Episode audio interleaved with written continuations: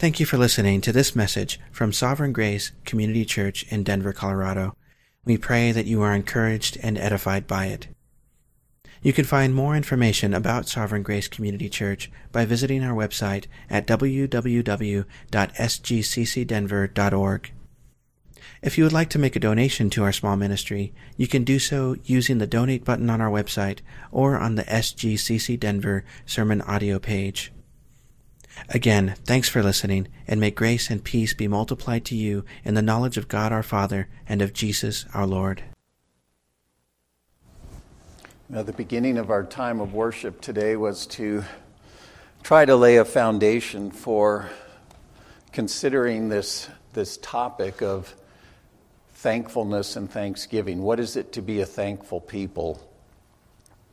I think that uh, probably and I think I can say this without overgeneralizing. There are some things you have to be careful that they aren't true when you generalize, but I think we can safely say every person recognizes inherently the virtue of this thing called thankfulness. We teach our kids be thankful, be grateful.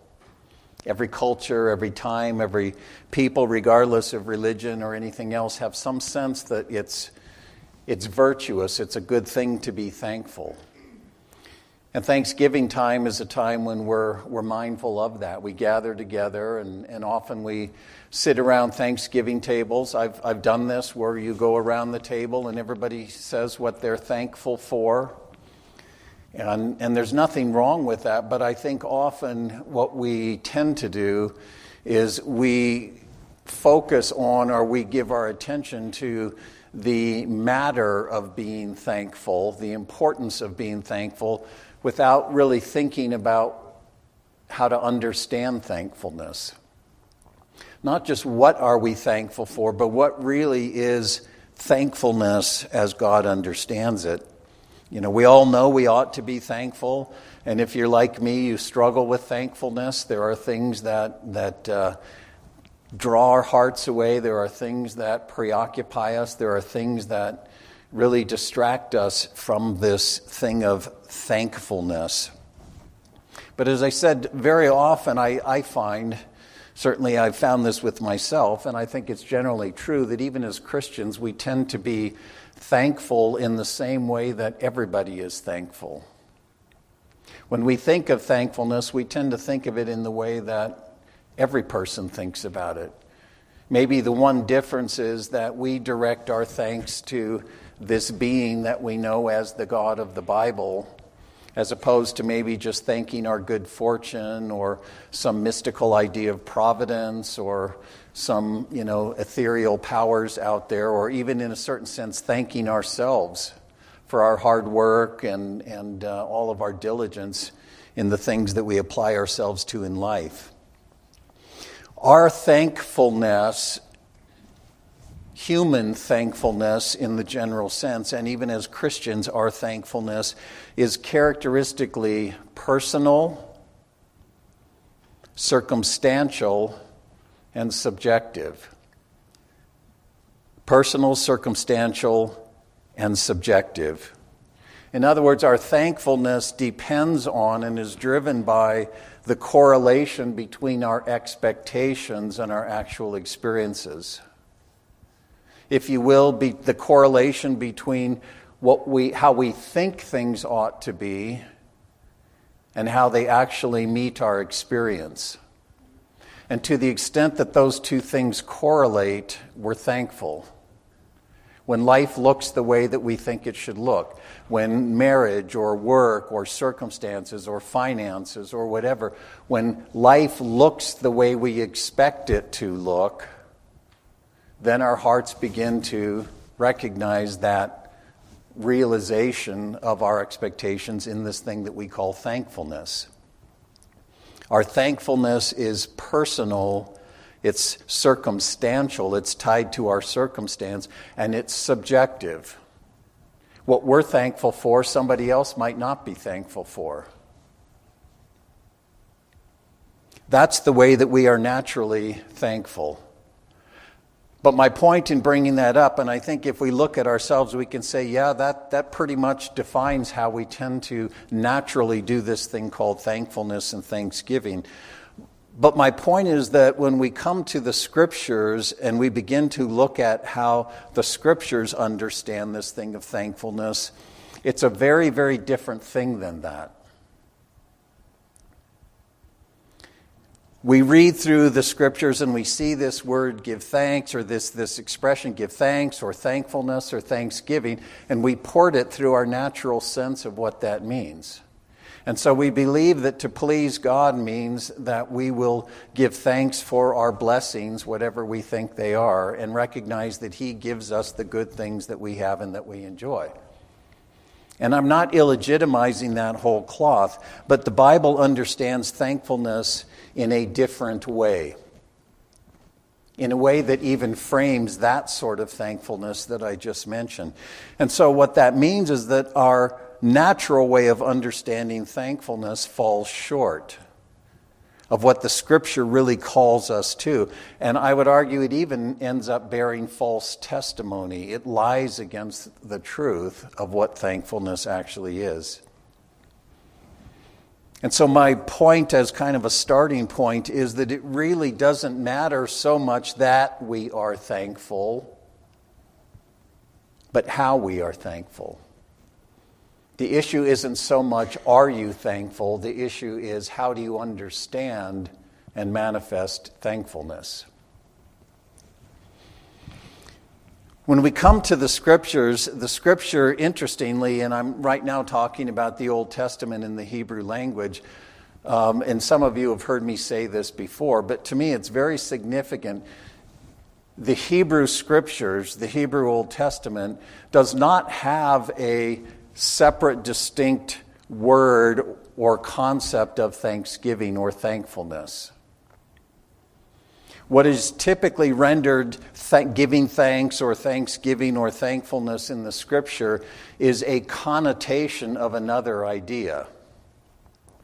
The fundamental idea of which thankfulness is a connotation is the concept of confession and not confession in the sense of confessing your sins or holding to the Westminster Confession or even what we call our confession that is our, you know, our, our personal statement of salvation.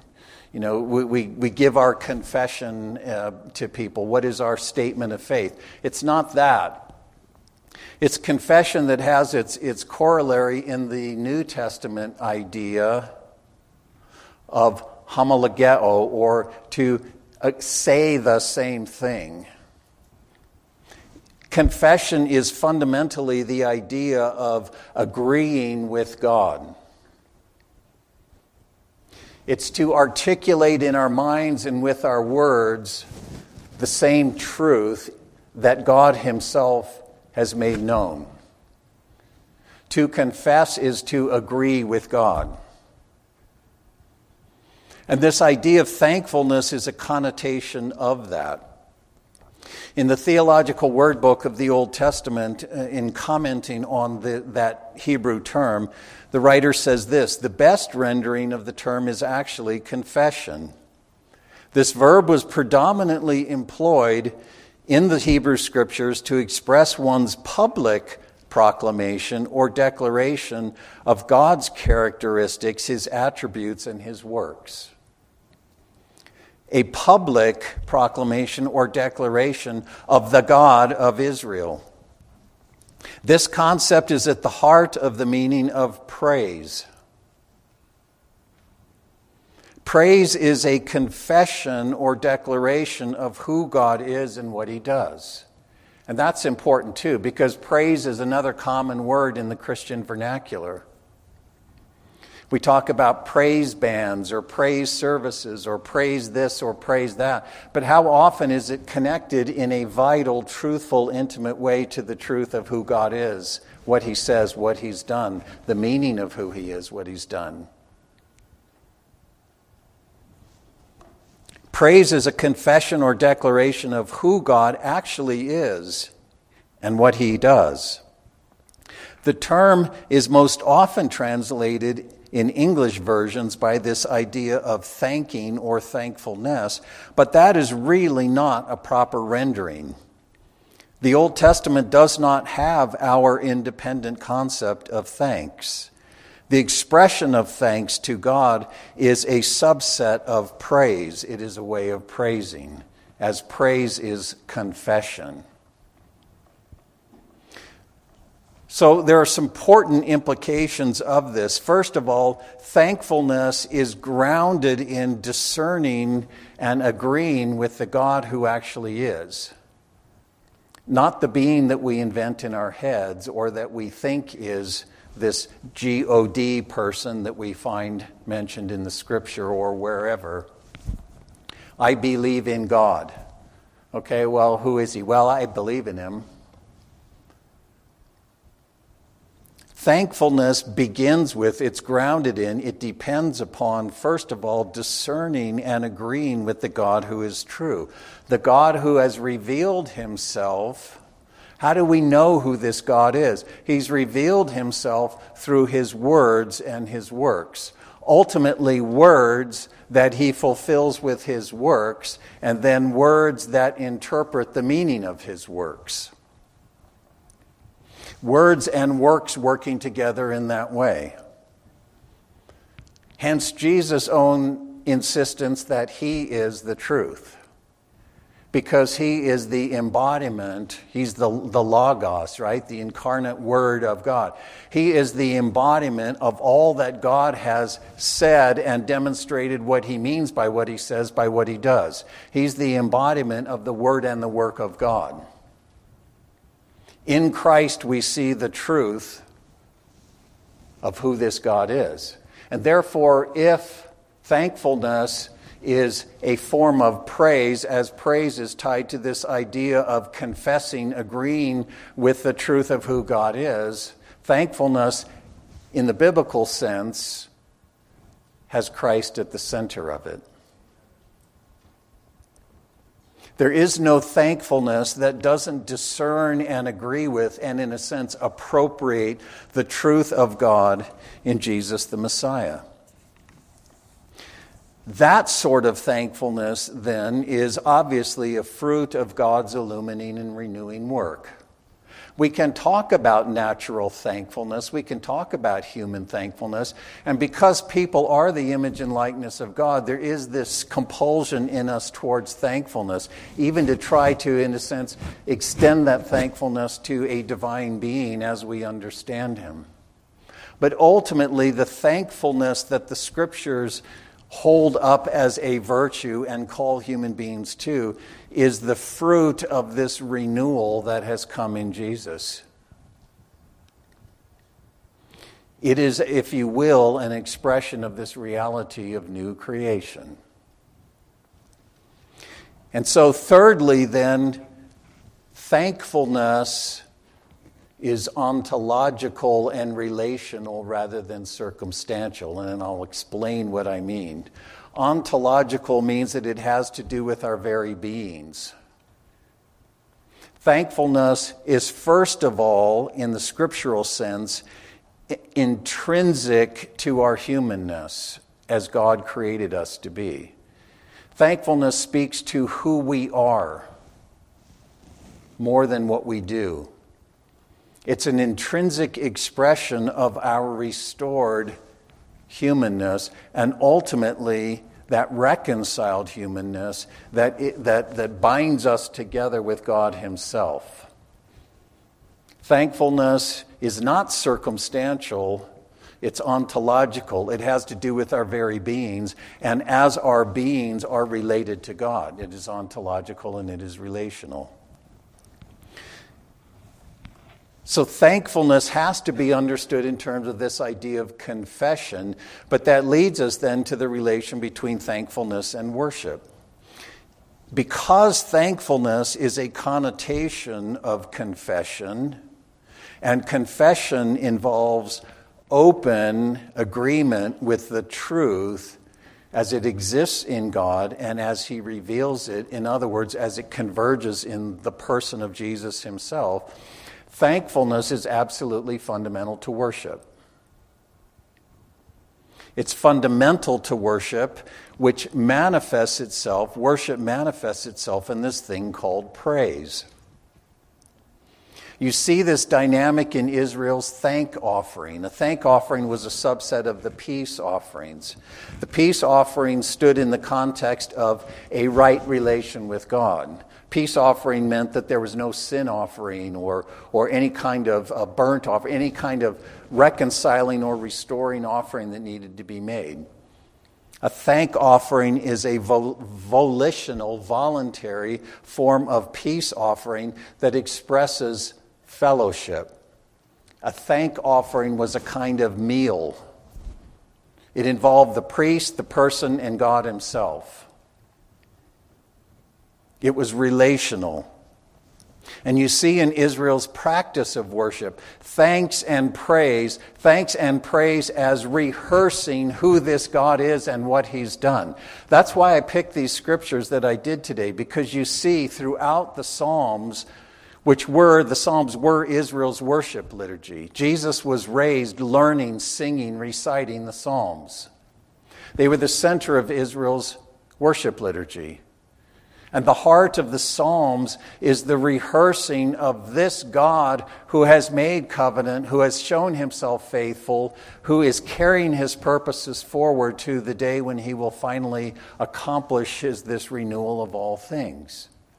Their worship was praise that was praising that God who has promised those things, who has done those things, who will yet consummate those things in the day that is yet to come. And praise and thanksgiving, therefore, are closely tied in the scriptures to this theme of covenant faithfulness.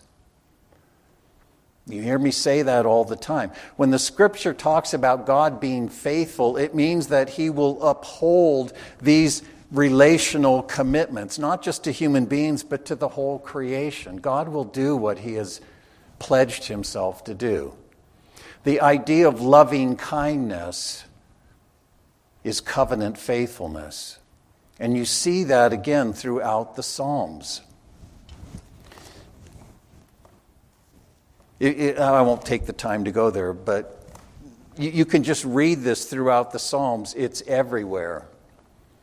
And especially, I'll direct you to Psalm 136 because it's just, it, it's a statement with, for his covenant faithfulness is everlasting, a statement. For his covenant faithfulness, his loving kindness, his hesed is everlasting. For his loving kindness is everlasting. For his loving kindness is rehearsing all of what God has done and what he will do. Israel's song of praise and worship to God, Psalm 136. You see this idea at the center of Solomon's, the worship of Israel when the temple is dedicated in 1 Kings 8. You see this same idea when you have the dedicating, uh, you know, in Ezra, when the temple is, is rebuilt. The way the people are worshiping God. Later under Nehemiah, when the walls of Jerusalem are rebuilt the way that Nehemiah prays, the way that the people worship, the way that Daniel prays in Daniel 9 when he comes to realize that Israel's exile is not the final word. 70 years are ordained for your people. And the promise of renewal, the promise of restoration, the promise that God will be faithful to his covenant. You see it in the scenes of worship in Revelation. Look in chapter 5, look in chapter 15, look in chapter 19, where these worship scenes take place. It's not, oh God, you are good, and full stop. Worthy are you because you have done this, you have done this, you have done this, you have kept covenant, you have been faithful. It's praise that is grounded in confession, agreeing with this God who is knowing, affirming, embracing Him as He truly is and, and according to what He has done. The worship context in the scriptures keep re- reaffirming this over and over and over again. And this, saints, is the sense in which we have to put Jesus at the center of our worship. Because all of these things are yes and amen in Him. The faithfulness of God, the truthfulness of God, the God who keeps His word Look at even Zacharias' spirit filled benediction in Luke chapter 1. God, you have kept covenant. You have remembered your mercies to David, your covenant, your oath to Abraham. As, as his son John the Baptist is born, he knows that the birth of John is the heralding of the Messiah. And in the Spirit, he throws out this, this song of worship to God when his voice comes back. And it's all about rehearsing again this God who covenanted to Abraham and pledged and promised, and now that day has at last come. The time of renewal, the time when God will judge all things so that he will bring in his everlasting renewal in the Messiah, who is the first fruits of his new creation. That's the sense in which Jesus is the center of our worship. And I'm not against contemporary worship songs per se, but so often all of this is missed. We just say, Ooh, Jesus, I love you, ooh, Jesus, I love you 50 times, but we have no idea who he is. Right? We just know we love him. And really, we we, invent him to be whatever we want him to be. He's a projection of our own desires, our own interests.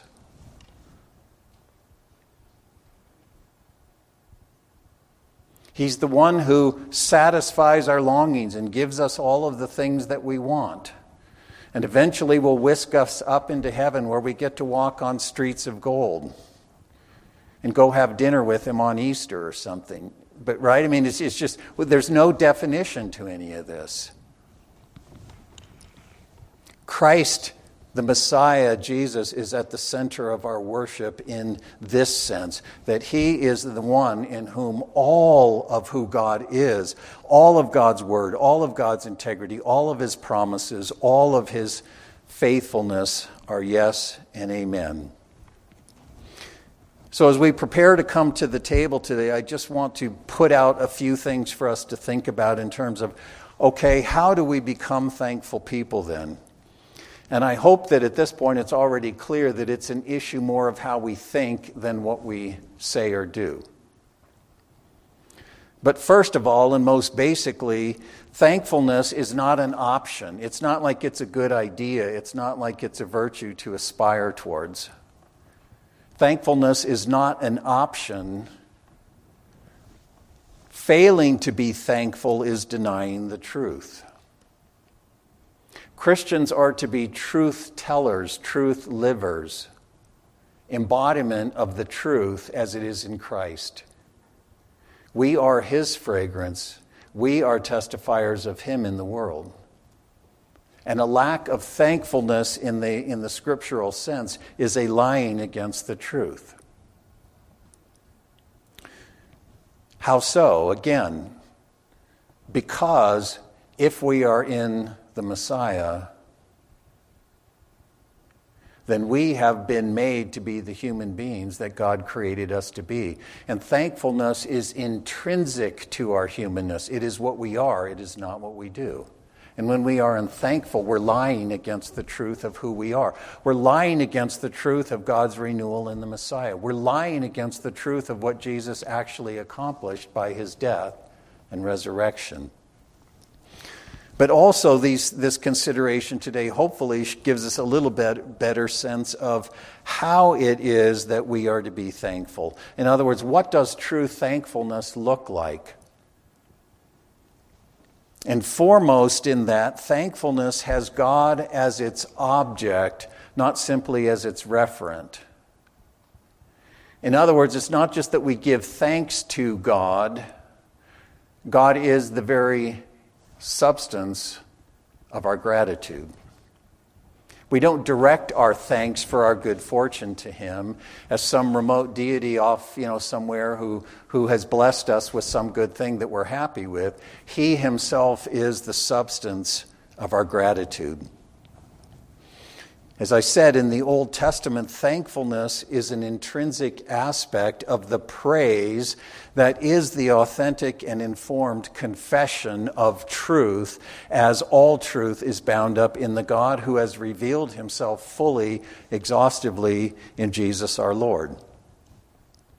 And that parallels itself in the New Testament as well. Thankfulness, that idea, Eucharistia, if you will, is a gratitude that is directed toward God as God is the one, the gracious one, the effectual working God who has fulfilled and is filling out, ultimately consummating his purposes for the creation in Christ himself. There's only one exception of that sort of Godward thankfulness, and that's where uh, Paul, when he stands before Felix in Acts 24, he says, We're grateful to you, Felix, for all of the things that you've done to help our nation.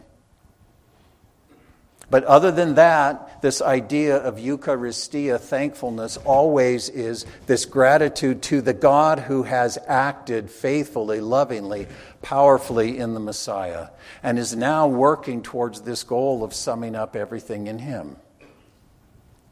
The Old Testament and New Testament idea correspond very tightly in that way. To me, significantly, even as we come to the table today, you have the transformation of the Passover itself. And we've discussed in many contexts the significance of this table in terms of even the things we're talking about today, what God has accomplished in His Son. But the transformation of Israel's Passover becomes the Eucharistia the thankfulness to God. Anybody heard the term Eucharist before? That's where it comes from. Eucharistia, the thanksgiving to God. Third, thankfulness, and this is something that, again, you're going to have to think about and don't stumble over this. But thankfulness has nothing to do with temporal and material circumstances as such. And I put that qualifier on there, as such. Because I don't want you to hear me saying, oh, we're not supposed to be grateful for material blessings or the, the good things that God has given to us. And I'm not saying that. But I'm saying that thankfulness has nothing to do with circumstantial things as such, it's independent of them.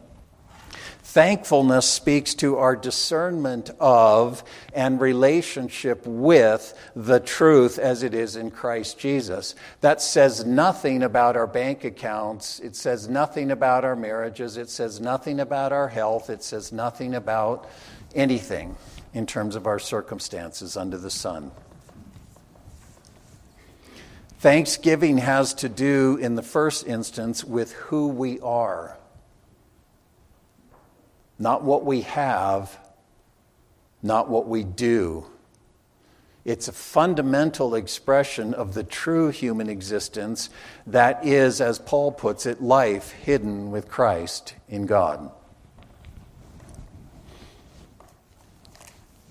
I want you this week to, to look at the way Paul deals with this issue of thankfulness in terms of circumstances in, in um, Colossians 3 and 4, and, and maybe particularly Ephesians 4 and 5. But just to pull a little bit out of Colossians 3, look at how Paul deals with this the framework for thankfulness. If then you've been raised up with Christ, and he constructs that in a way where he's saying, and you have, if you've been raised up with Christ, and you have, keep seeking the things above where Christ is seated at the right hand of God. Set your mind on things above, not things on the earth. And he's not talking about thinking about some remote place called heaven. He's saying you've been raised up to be seated in the Messiah himself taken up in the life of God. Keep your mind in that place, live in that world. Order your thinking and your life according to that truth. That's what he's saying. You died, and your life is hidden with Christ in God. And so, when Christ, who is our life, Not Jesus in my heart, not Jesus in my life. Christ, who is our life, is revealed when he's disclosed at the parousia, when he's made manifest on the last day. You will also be manifest with him in the same glory. Therefore, consider the members of your earthly body as dead to immorality, impurity, passion, evil desire, and greed, which amounts to idolatry. It's on account of these things that the wrath of God will come. When God finally does away with everything that contradicts, He says these are a part of that. And that's what He has dealt with even in your case, in your share in the Messiah. In them you also once walked when we were living in them, but now you put them aside anger, wrath, malice, slander, abusive speech from your mouth. And don't lie to one another, since you laid aside the old self with its practices and have put on the new self, who is being renewed to a true knowledge according to the image of the one who created him a renewal in which there is no longer these human distinctions of Greek, Jew, circumcised, uncircumcised, barbarian, Scythian, slave, or free, but one in which Christ is all and in all. And so, as those who have been chosen of God, holy and beloved, put on a heart of compassion, kindness, humility, gentleness, patience, bearing with one another, forgiving each other, whoever has a complaint against anyone, just as the Lord forgave you, so also should you. And beyond all of this, put on love, which is the perfect bond of unity. Let the peace of Christ rule in your hearts, to which you were called in one body, and be thankful. Literally, what he says is become thankful ones. He doesn't say give thanks when something comes to mind. He says become a new kind of person, a person defined by this thing called thankfulness. Become thankful ones. It's who we are, it's not what we do. Why? Because of this new creation, this renewal that has come in the Messiah, that we are sharers in, that we are first fruits in in Him, that we testify to the world concerning. Let the word of Christ dwell in you richly, with all wisdom, teaching, admonishing one another with psalms, hymns, spiritual songs, singing, singing with thankfulness in your hearts to God. And whatever you do in word or deed, do it all in the name of the Lord Jesus, giving thanks through him to God the Father. Thankfulness is who we are, it's not what we do. And when it doesn't manifest itself in our hearts and in our minds and in our mouths, we're contradicting the truth of who we are in Christ Himself. So, our thankfulness does extend to what we would call temporal blessings or the blessings of this life. But that thankfulness has to, in a sense, look through those things it has to perceive and acknowledge the truth of the purpose and function of those things. When we think about our relationships, and again, read uh, uh, Colossians 3 and 4, read Ephesians 4 and 5. Paul doesn't say, don't be thankful for your families. Don't be thankful for your wives and your husbands. But when he tells husbands how to think about their wives and wives how to think about their husbands, and the, and the attitude they're to have towards them, he, he, he doesn't say, Be thankful that God gave you a wife. In the way that we tend, God, thank you for giving me a wife. Or the way children, you know, little children pray, Thank you for mommy, thank you for daddy, thank you for Fido, thank you for whoever. Right? Paul says, When I instruct you concerning the gratitude that you have as husbands and wives towards one another, I'm really talking about the dynamic of Christ in his church.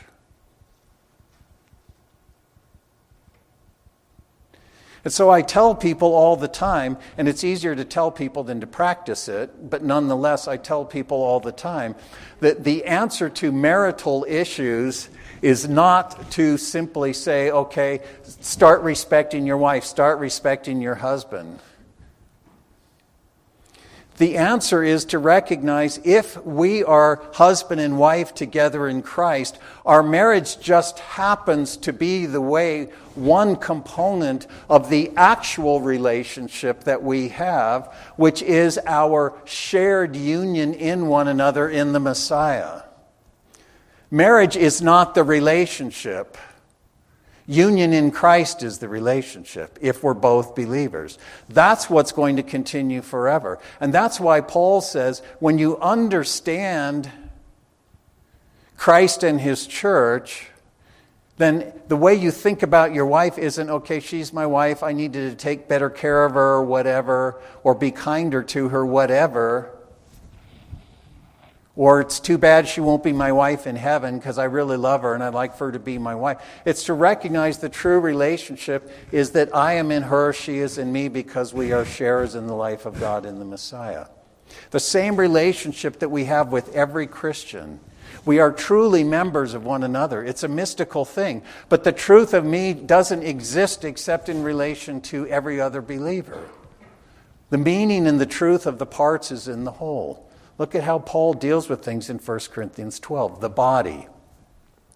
Well, so that husband should think about his wife as she is a member of him. When he loves her, he loves himself. She's a member of him. Not just in terms of marriage, but in terms of union in Christ. So you think about these relationships with people through the lens of God's intent to form one human organism in his Son. That's why I read from Colossians 3. Paul doesn't just say, be kind to each other, forgive each other. He says, have a context for understanding one another, who you are in relation to one another. So, are we grateful for our relationships? Yes, but through the lens of, again, this purpose of God, even in forming a human race, a human organism in the Messiah. That's the way in which we think about our children. We think about the people that we interact with. That's the way we think about our brothers and sisters. That's the way we think about our husbands and wives. That's why Paul can't imagine a Christian man and a Christian woman ending their marriage. Because they're joined to one another everlastingly in the Messiah. It's not so much a doctrine of divorce as it's an understanding of what it is to be mutual sharers in Christ Himself. A totally different perspective. Do we give thanks for the earthly pleasures and delights for the provision of this life? Yes.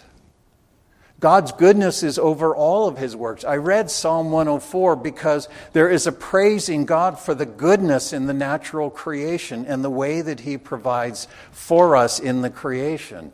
But what is our gratitude? Is it just that there's food on the table? Is it just that there's a roof over our head? God has created a good world, and it's not going away, it's going to be perfected.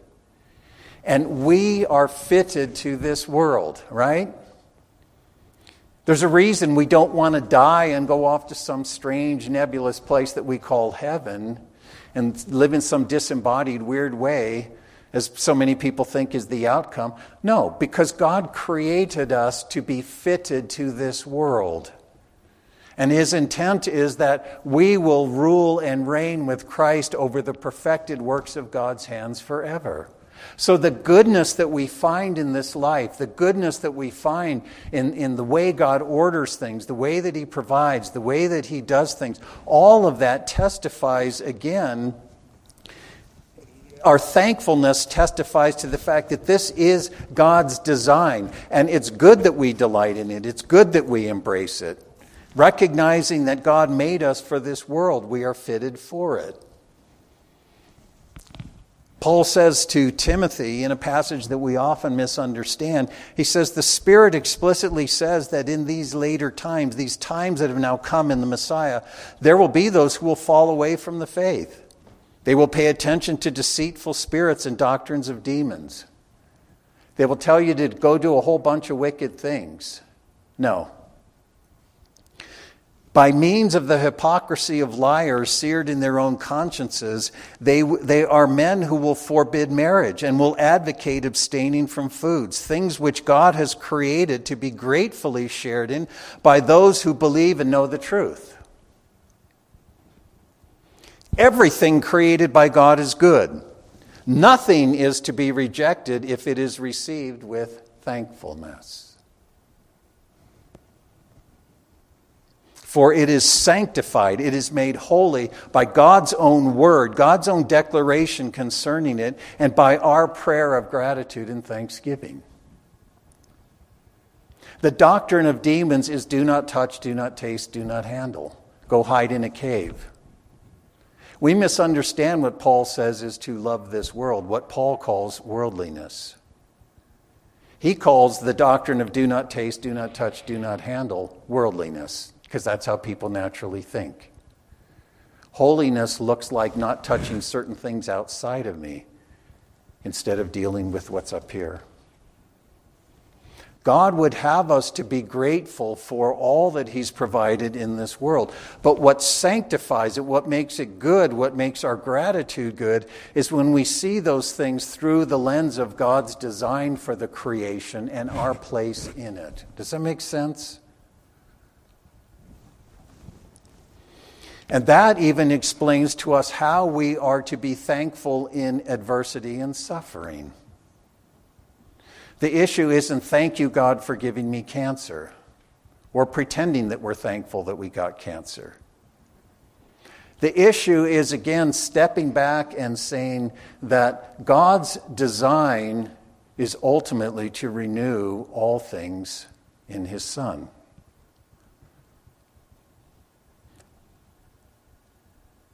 And the world as we know it is still groaning under the affliction of the curse. But we live in the hope of the day when all of that will be gone. And so suffering is going to be a part of this life, but it's also a part of God's purpose in that we learn sonship, we grow in our transformation into Christ likeness through the things that we suffer.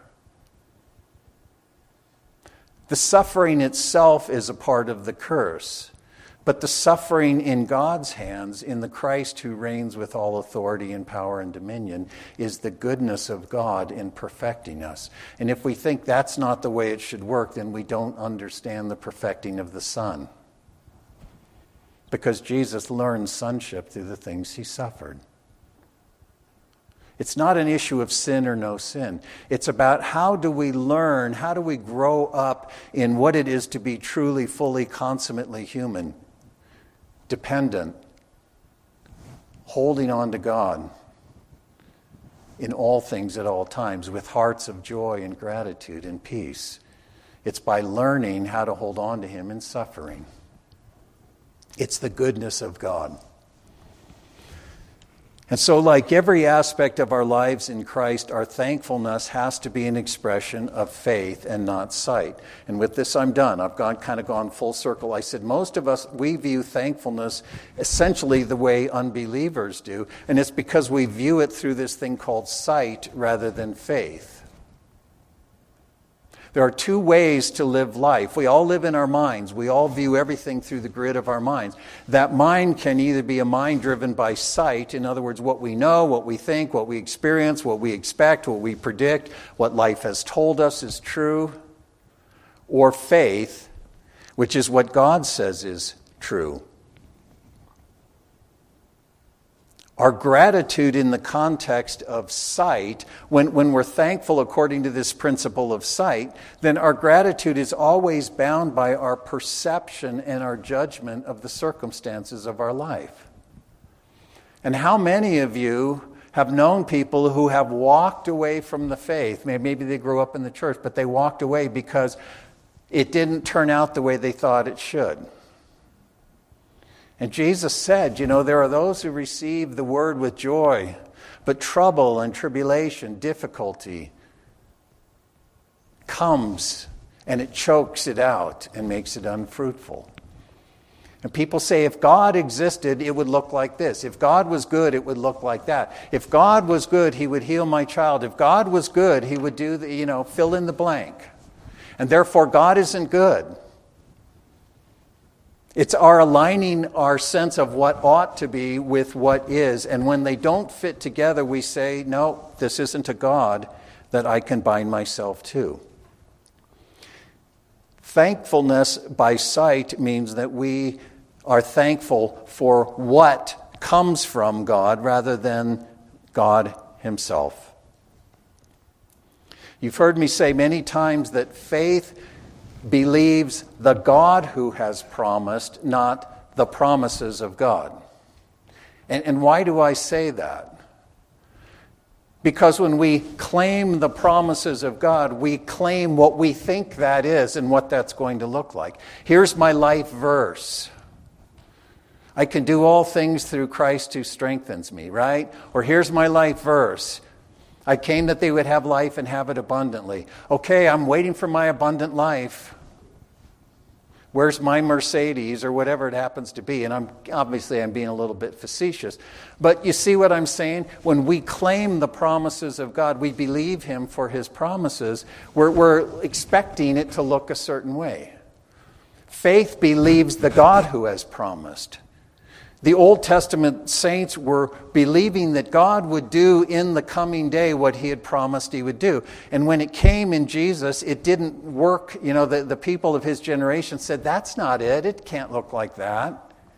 And they rejected him.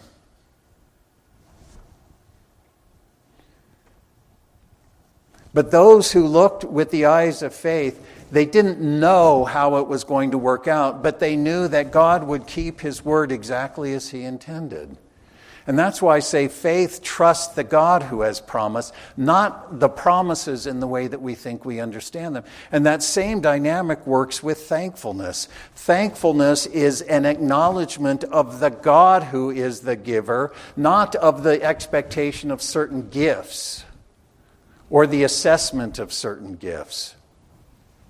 That is why and how we can be thankful in all things. Paul says, Be thankful in everything. That is the will of God for you. Not be thankful for everything. Be thankful that, you know, you lost your leg in a car accident. Well, you should be able to even look beyond that and say, this is a part of the goodness of God in the perfecting of his work in my life. As I am a critical piece in this work of renewing and restoring all things and summing them up in the Messiah. So, as we come to the table today, then, I hope that we'll come with an understanding again of this, this thing of thankfulness, the truth of what it is to be a thankful people. We'll come to the table, I hope, according to this principle of the Eucharistia, the thanksgiving directed to the God who has been faithful in the Messiah. And if we are Christian saints, we are the walking, breathing, living proof that God is faithful. And that is our testimony to the world. God is faithful. He has done what He said. He has brought life and given immortality in the Messiah. And we are sharers in Him. Let me pray, and then we'll come to our time of prayer and, and uh, meditation as we prepare for the table. Father, I hope that these things haven't left anyone here today confused or perplexed or, or in, in any way uh, spun up. I, I hope that this has been, in a right sense, a breath of fresh air, that it's been a, a renewed refreshing, a, a call to again consider what it is to be a thankful people. Really, what it is to be sharers in this work of power that you have wrought in the Messiah. Paul prayed on behalf of the, the saints at, at, at Ephesus that they would know, that they would know what is the hope of their calling, that they would know the riches of their inheritance together with all the saints, and that they would know in their own experience the exceeding greatness of the power of their God, the power that raised Christ from the dead and that has raised them up and seated them in the heavenly places in Him, far above all rule and authority and power and dominion such that all things are in subjection under his feet. And yet, we, his people who are sharers in that mercy, in that life, are the fullness of the one who fills all in all. What a privilege. What a high calling. Father, I pray that we come to the table and partake in, in a, a renewed sense of partaking in the Messiah in that way, with hearts filled with gratitude. Work in each heart here today. Build up those who are yours and those who perhaps don't know you. Cause them to catch a glimmer, as Paul would say, of the glory of the living God that is in the face of Christ, the goodness of our God the goodness of our God. The God whose goodness is over all of his works. Bless us as we come to the table, we ask in Christ's name. Amen.